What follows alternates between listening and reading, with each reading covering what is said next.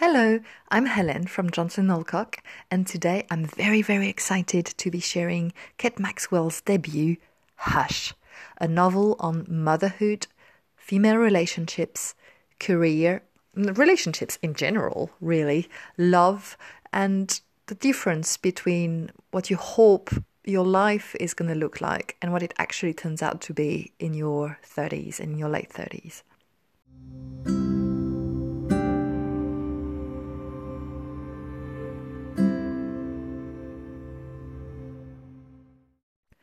Hush is set between London and New York. London is the present thread, and there are some flashbacks into Stevie's past in New York. Stevie is a um, highly skilled, highly successful woman who has really built herself.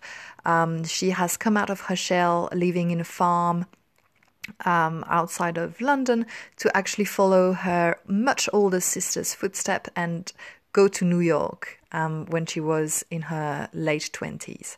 Over there, she's managed to create this fantastic um, venture um, employed by a man called Lex, who has this vision of um, home run, a place where you can work and play, a kind of social club, working club. Um, and she's really rise through the ranks and become the co-director of this venture. Um, and nearing her late 30s, she decided to have a child.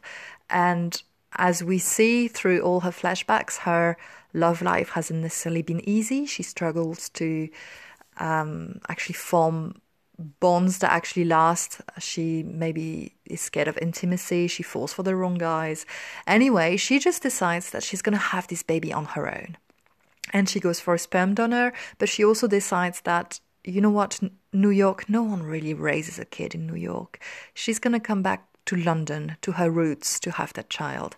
And, and that's great because um, Lex needs to create um, a new arm for the home run venture in London. So she's going to go there and she's going to be the head of the London venture and she's going to take a short maternity leave and then she's going to have a nanny and come back to this brilliant life and everything is going to be exactly how she thought, and it's exactly what she's always, always wanted, and she will feel fulfilled. Obviously, it's not exactly as, as it happens. When the book opens, she's just had the baby. He's called Hash, Ash. Um, she was sure he was going to be a girl, so it's kind of started on the wrong foot. But also, the reality of it is so different. It's not what she expected, and I mean, she doesn't know if it's postnatal depression or or if it's just her, but it's not what she wanted. Maybe she really struggles to bond with the child and she she's not sure that she made the right choice, maybe. So there is this huge taboo actually about um, motherhood like m- is not necessarily bonding with the child immediately. And this really genuine view of motherhood all through the books um, as she goes through the days and nights uh, the repetitive reality of what it is to have a newborn at home on your own. And she longs for that life that she's left behind um, and starts to wonder if she'll ever be able to come back to it. Um, and it's brilliantly put together. Um, it feels very, um, very deep, very strong in terms of emotions, um, very relatable. Um, it's it really is um, a novel that speaks from the heart, and that should really appeal to reading groups and upmarket, commercial, kind of kind of literalists. But actually, before I say anything else, I'm to leave you with Kate herself, um, as she would like to tell you a couple of words about Hush, how she sees it, and how she came up with the idea. Hello, I'm Kate Maxwell, and I wanted to tell you a bit about my novel, Hush. Hush is about the conflicts and compromises of early motherhood and the impact our upbringings have on the mothers we become. The idea for the novel came from conversations I had with female friends when we were living and working in New York in our 30s. I was an editor at Condé Nast Traveller and then at a travel startup. We were single and thinking about whether or not we wanted to have children on our own, and if so, how we'd go about it. I thought it would be interesting to create a character, Stevie, who decides to have a baby using a sperm donor and IVF, but is completely unprepared for the psychological impact that stepping out of a fulfilling career and into motherhood has on her. Isolated from the rest of the world and from her former life, she finds herself unable to bond with her child. I think the idea that a woman might not fall in love with her baby the moment she sets eyes on it, and find herself actually regretting the decision she's made, is one of the ultimate taboos, accentuated in Stevie's case by the fact she used IVF to conceive her baby. I wanted to explore that, along with the expectation that women move seamlessly from one phase of life to a completely different one when they have children.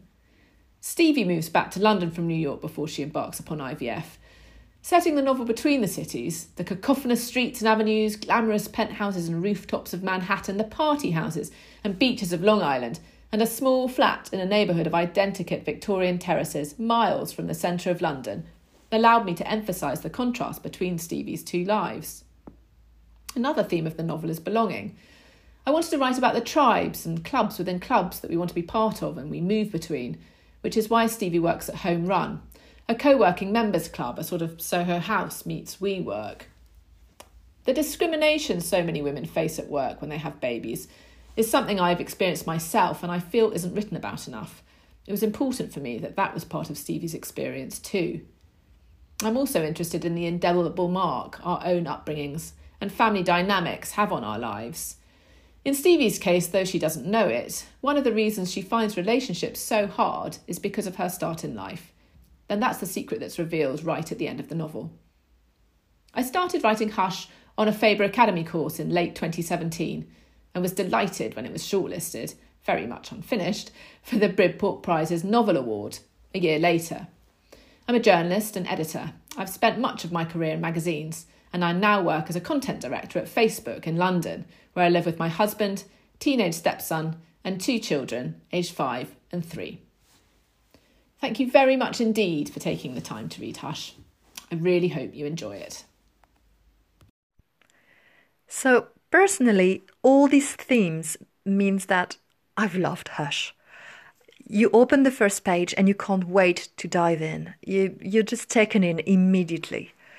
I think it encapsulates so perfectly what it means to be young and newly arrived in a city where everything is possible, and to long for that life once once more reasonable or mature path have been chosen.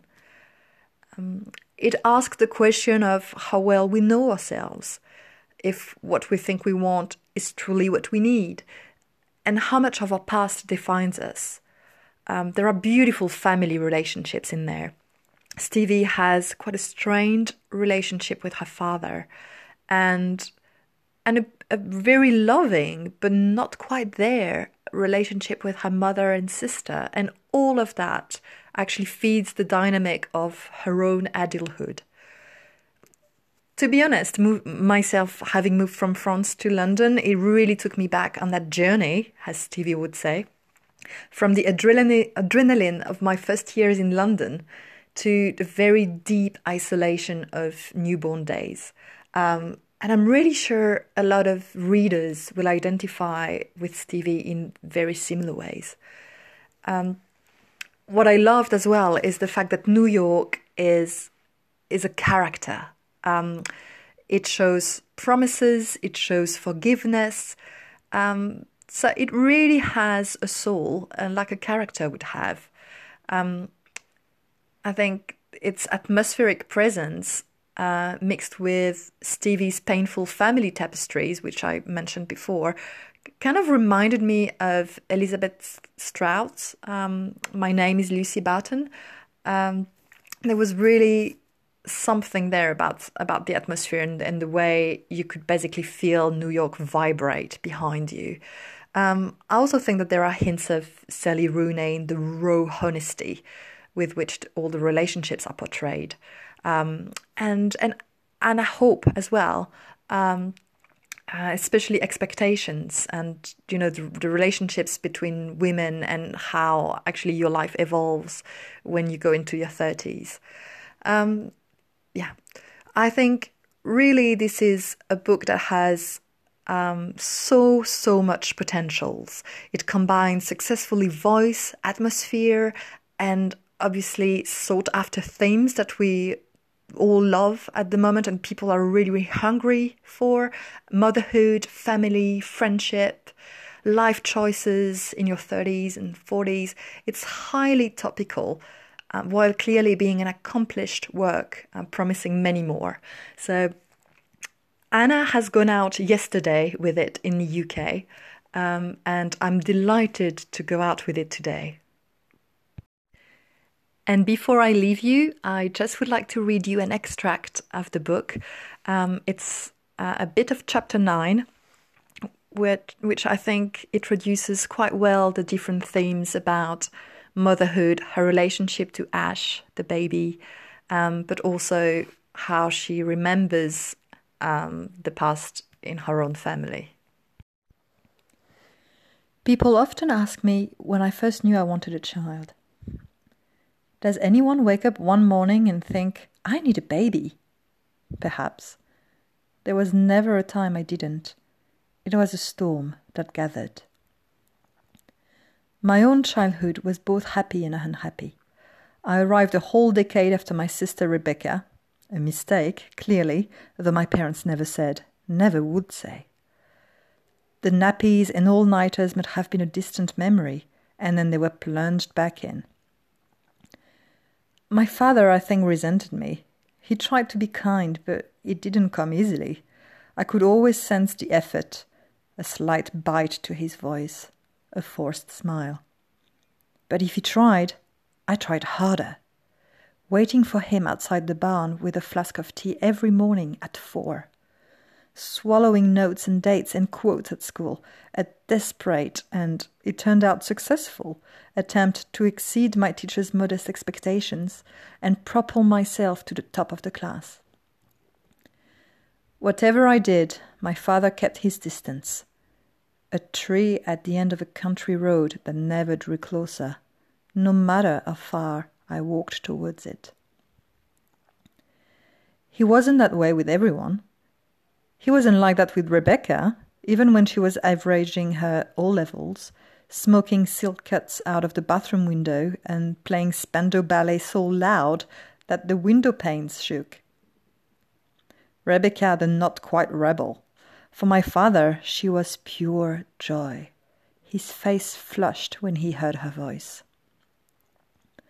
My father was from a peripatetic family of tenant farmers who hoped mm. perpetually to own their land, to put down roots. My mother, two years older, was a grammar school graduate, a smart cookie whose dreams of a career were postponed when she met Dad at the local races one Boxing Day. The excitement of the occasions no doubt coloring her judgment. Five years later, they were married with two children. Ten years after that, when Jess and Rebecca were settled at school, Mum enrolled in veterinary college. Then she fell pregnant with me. She was 37, and 37 was older then.